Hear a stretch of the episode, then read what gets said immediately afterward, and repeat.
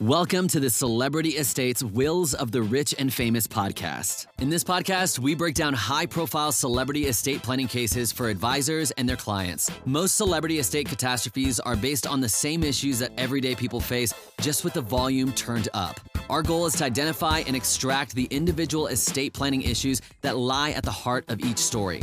We then discuss what advisors should expect and how to avoid common pitfalls hosted by wealthmanagement.com senior editor David Lennox.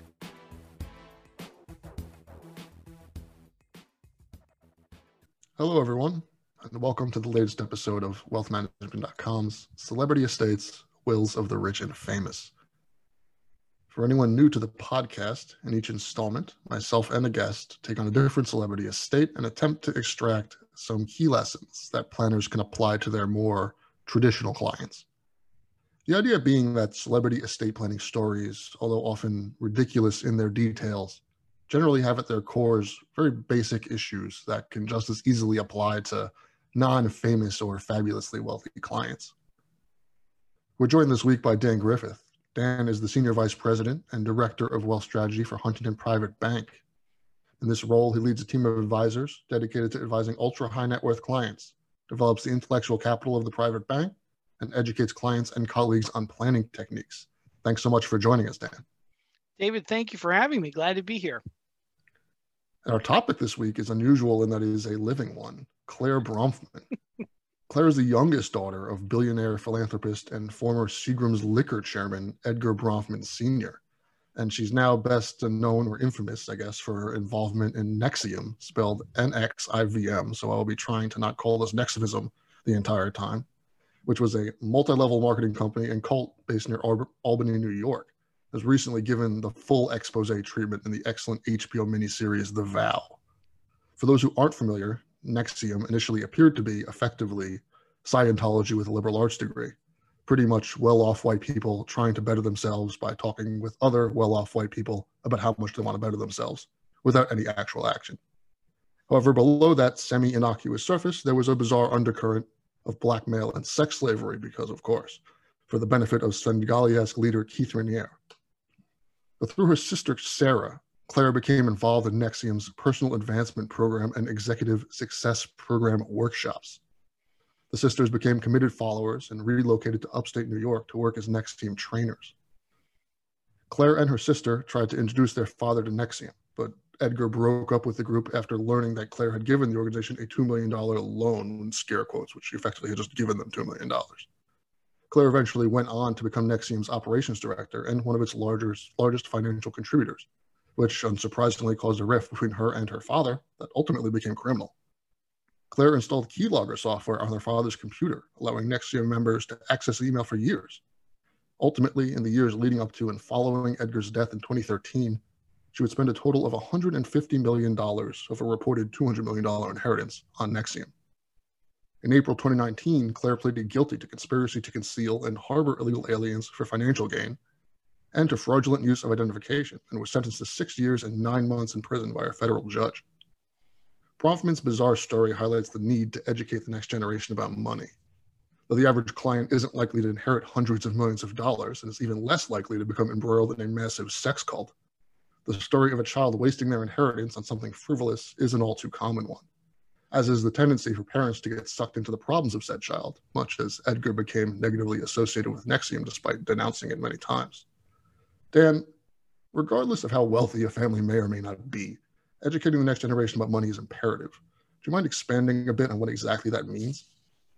Oh, David, that's a, a great observation. And one of the things that we talk about w- with our group and with all of our clients are that there are certain concerns that we have as individuals that really bridged the gap between anyone, regardless of their net worth, and worrying about one's children is, of course, one of the things that is a universal. It doesn't matter how well off you are um, on one side of the ledger or not. We all worry about what the future holds for our kids.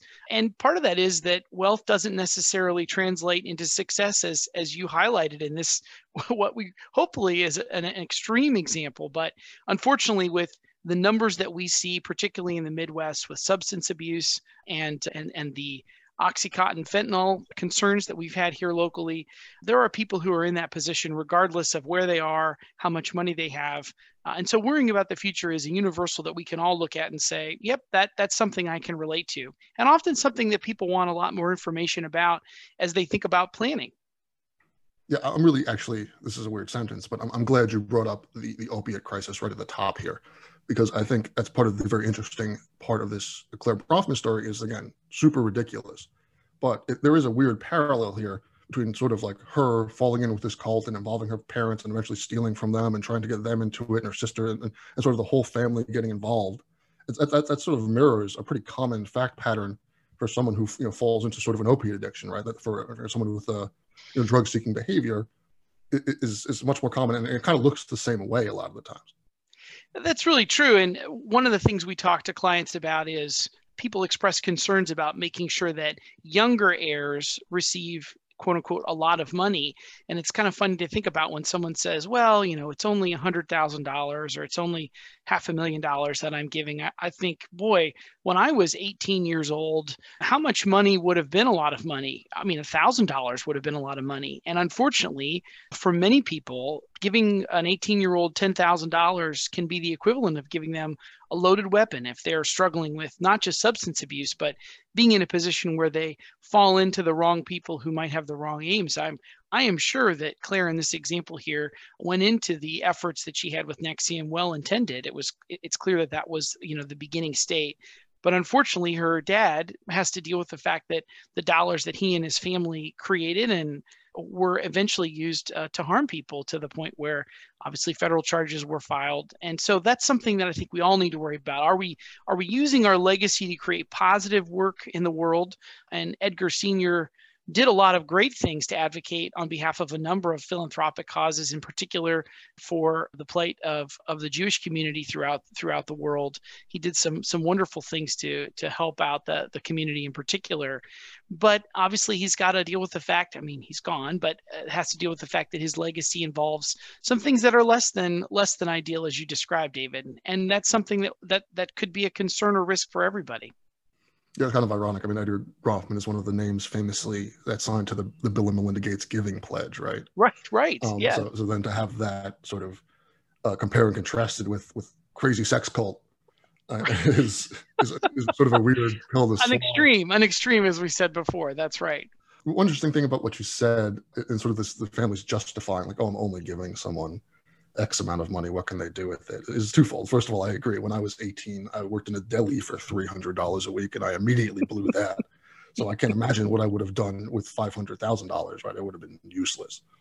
Um, that's a lot more sandwiches, David. That's exactly right. Yes. Yeah, that's a lot. Got to make a lot of sandwiches.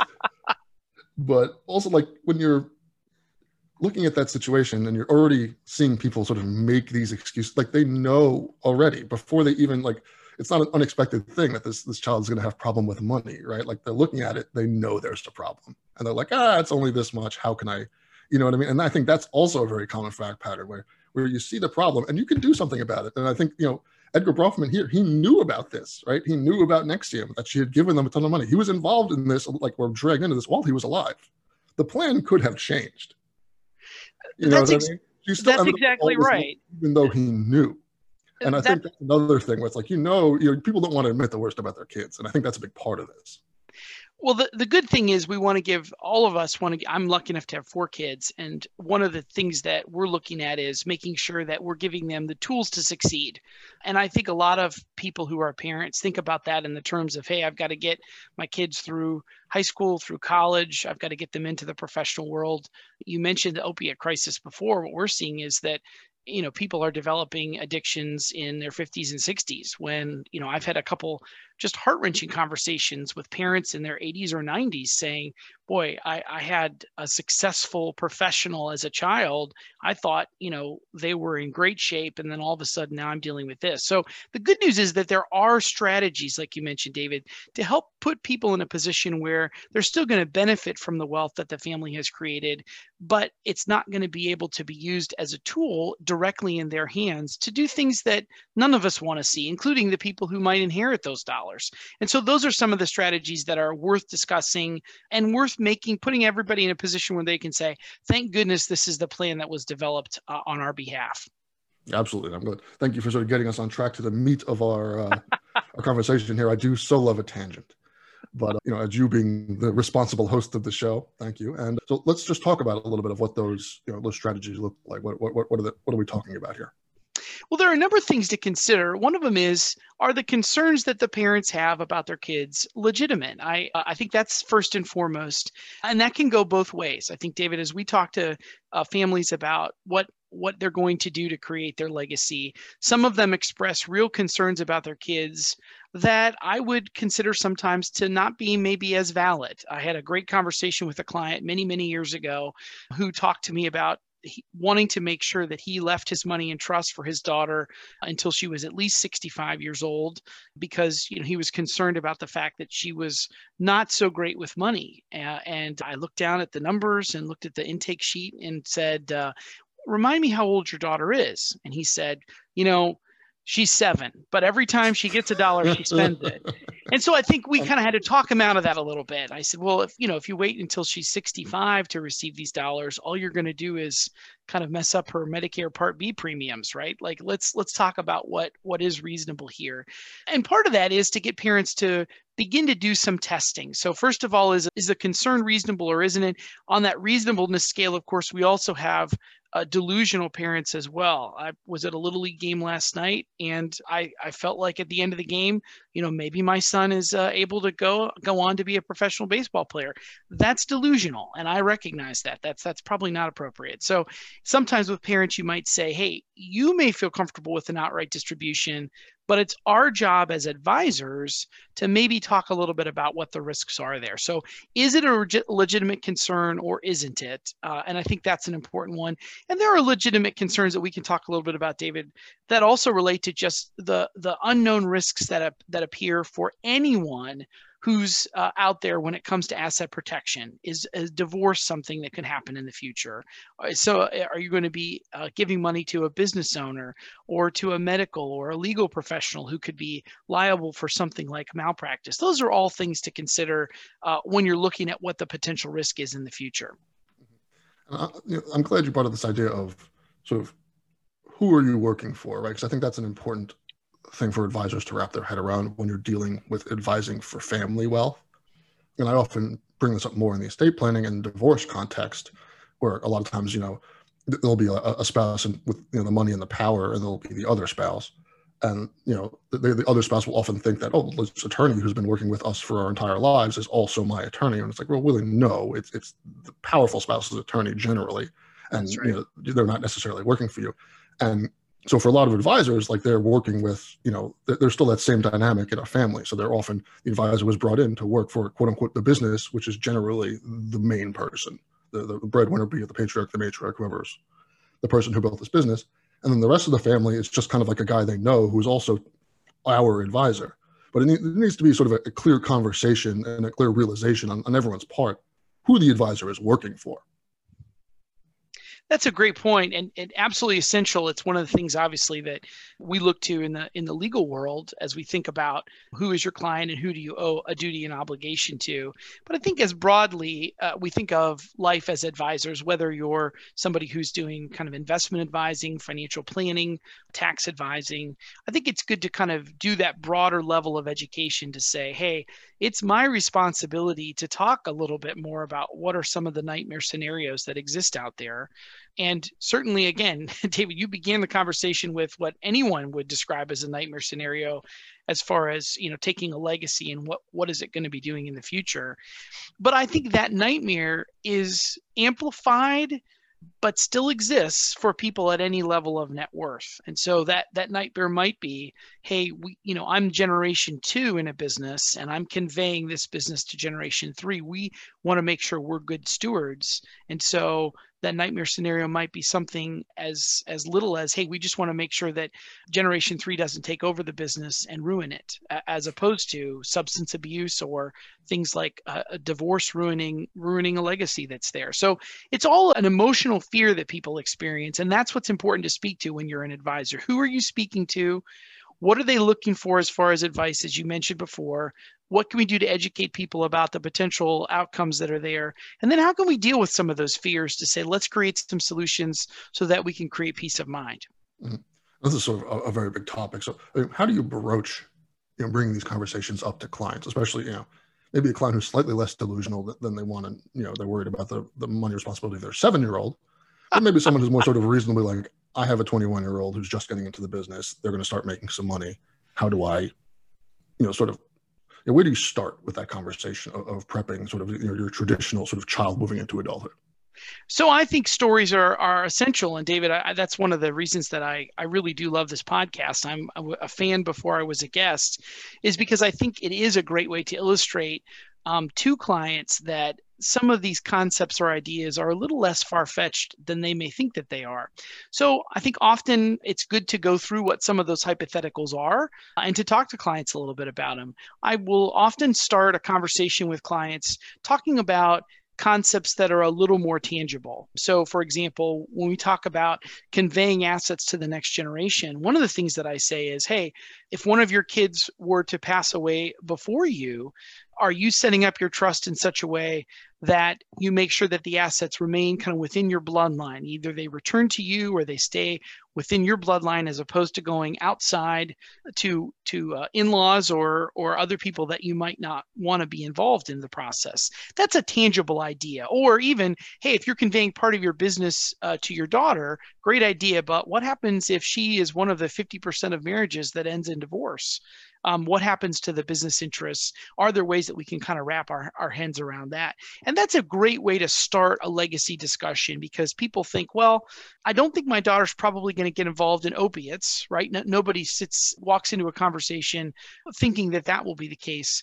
But divorce is something that's a little more tangible and often obviously with talking with clients, many times they've been through that themselves. So, giving a couple tangible examples is a great way to get started, and also letting people know that there are solutions that are there. I think, David, that's another big piece that's that's a little bit scary about this. Is many clients worry about the things that Edgar Bronfman did here, but they think, boy, uh, there might not be a solution to some of these things there might not be a way to protect my kids from themselves or from outside creditors and predators. But the reality is there are some great structures. And so letting them know that there are some solutions to problems that they thought were not solvable is also a great way to start the conversation. It's not hopeless. It's a good message. Mm-hmm. i mean the obvious starting point is you know talking with the client right? But ultimately what we're, we're talking about educating you know the next generation here so at what point uh, does that next generation sort of enter the conversation right and, and sort of have to have some agency in doing this learning that's a great a great question. Truly unique to each individual circumstances. I've dealt with families who say, "Hey, you know, mom and dad have an estate plan, and we want to make sure that all the kids are up to speed, uh, where we as the advisors are brought in to do some education and then obviously help the kids and the grandchildren with their estate plans. And to the extent that you've got a good family structure where there aren't unique circumstances, it's a great way to go. I think cards on the table is often a great way of providing education. And also, David, to your point earlier, finding out whether there is a problem or an issue. We often will say to, to families who are a little higher in net worth, maybe it isn't a bad idea to do a little bit of gifting early on just to give the kids a chance to test their test their feet, right? That you know, David's that responsible worker in the deli. If we give him ten thousand dollars, maybe he'll invest it wisely and and uh, use it for things that we like, like education or charity. Or if he all you know blows it on a fancy car, maybe we'll know that, right, as we prepare our estate plan in the future. There are a lot of families that kind of also say, you know, uh, my kids really don't understand the breadth of my wealth we see that particularly here in the Midwest, where generally the clients we're working with have built their own wealth. I think, you know, in other parts of the country uh, or other parts of the world where the wealth is multi generational, it's a little bit different. But a lot of our clients say, you know, my kids don't think uh, don't understand how wealthy we are, and they've not really grown up that way. And so I'm not sure I want to convey that to them right away. But that has pitfalls too. I mean, being affluent takes a little time and effort and education to make sure that you're not that you are being a good steward and that you're not acting irresponsibly with the assets that are there. So i think the more education the better is uh, uh, probably not a surprising answer from someone like me but the more education i think also gives you a chance to see and test out that level of responsibility for the next generation and even generations into the future. I am a giant fan of philanthropy as sort of like training wheels for handling wealth. I think that's it's a really just I think it's a really great concept, right? Because ultimately nobody's getting hurt.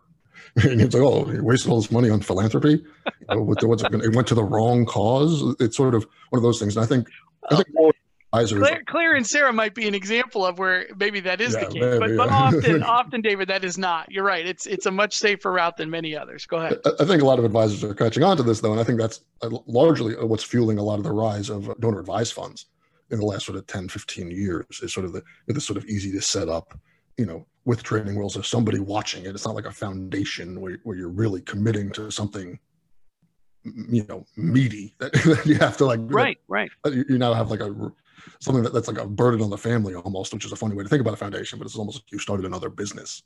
So that's, I think, that, you know, the donor advised fund is a real, you know, and it can be pretty small. So it's one of the really like a very nice way to sort of let you know let the kids test the waters a little bit in terms, especially if you get them young, and just have like, oh, you know, try this out, see what you think about it, and there's someone keep an eye on it.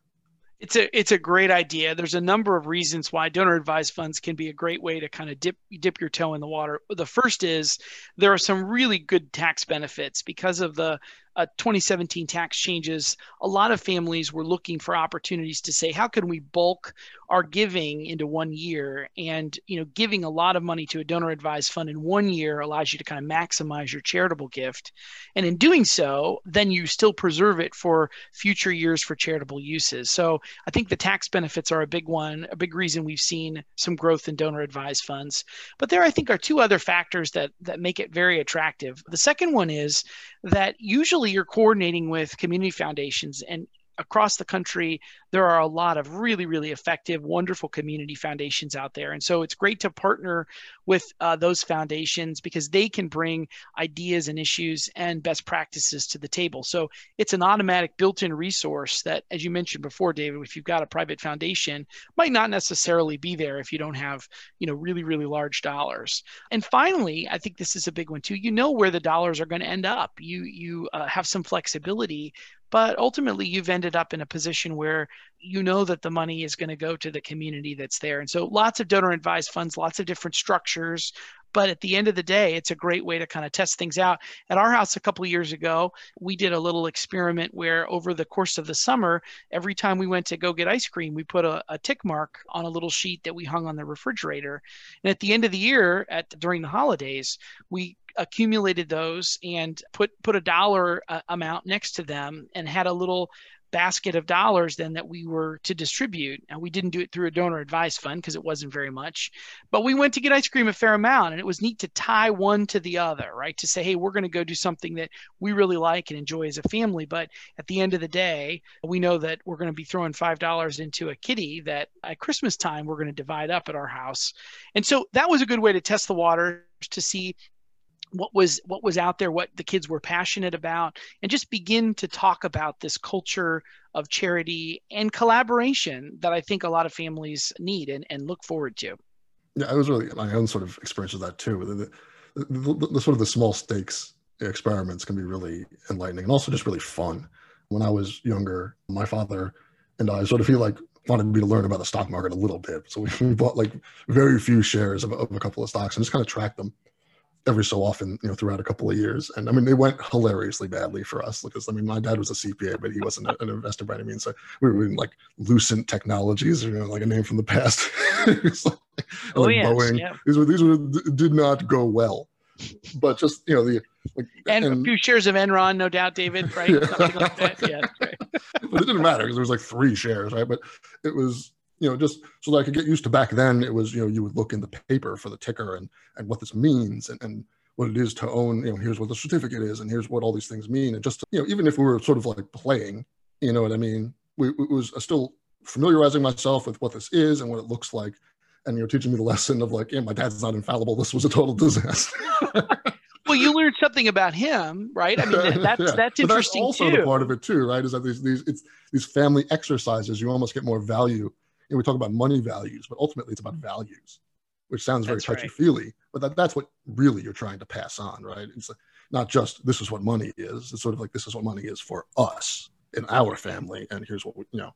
So a lot of that happens throughout you know the rest of the, the conversation by accident almost right through the process even, even though it's not like specifically the end goal that's exactly right i think you do get a chance to say as we hear families you know hey this is something i'm going to give to you and i want you to make it uh, whatever you can. Or this is a legacy that was given to us and here's our philosophy about the way the legacy is given. It creates some consistency like you mentioned before in the message. You know this is what our family philosophy is about how to be good stewards of this tool. And ultimately money is a tool. It's it's an interesting conversation when you go from being in a position as we see many of our clients asking the question you know can we go on vacation right? Do we have the resources to go on vacation? To teaching people kids and adults young adults in particular should we go on vacation, right? That's a very, very different question that requires a different level of discipline, a different level of skill set, and a different level of thinking about, okay, what's the best use of my time, effort, and these resources?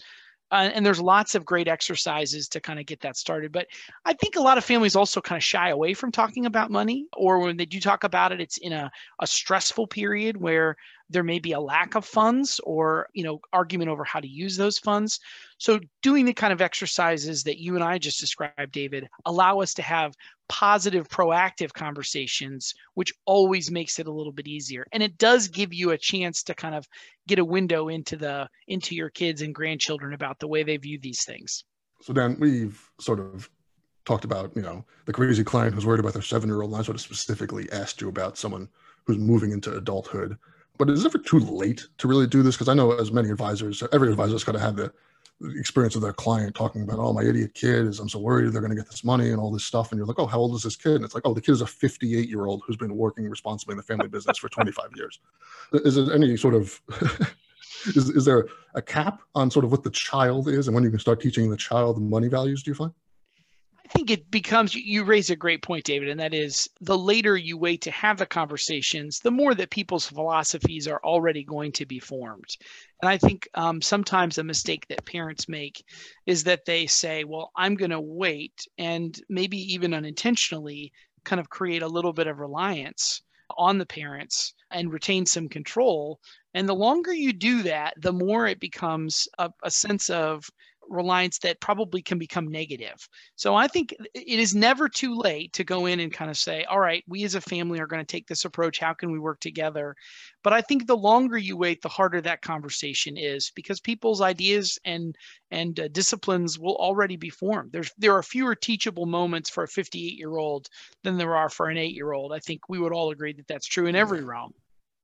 Yeah, this idea of a sort of manufactured reliance is, is, is an interesting one as well um, because normally you see that that's very similar to the fact pattern you see in a different family context, right? And sort of in, in, in the realm of divorce and the realm of sort of abusive, not physically abusive, but not necessarily sort of abusive power dynamic in relationships of you, know, you start off with like, well, you know, I'm the one who controls the money and I'll, you know, create some reliance to sort of tie this person to me. And then you never give that person a chance to prove they don't need to rely on you, right? Because you're you're sort of tacitly always being like, well, you know, I can just take care of this and you can rely on me. Oh, you don't need to take care of this.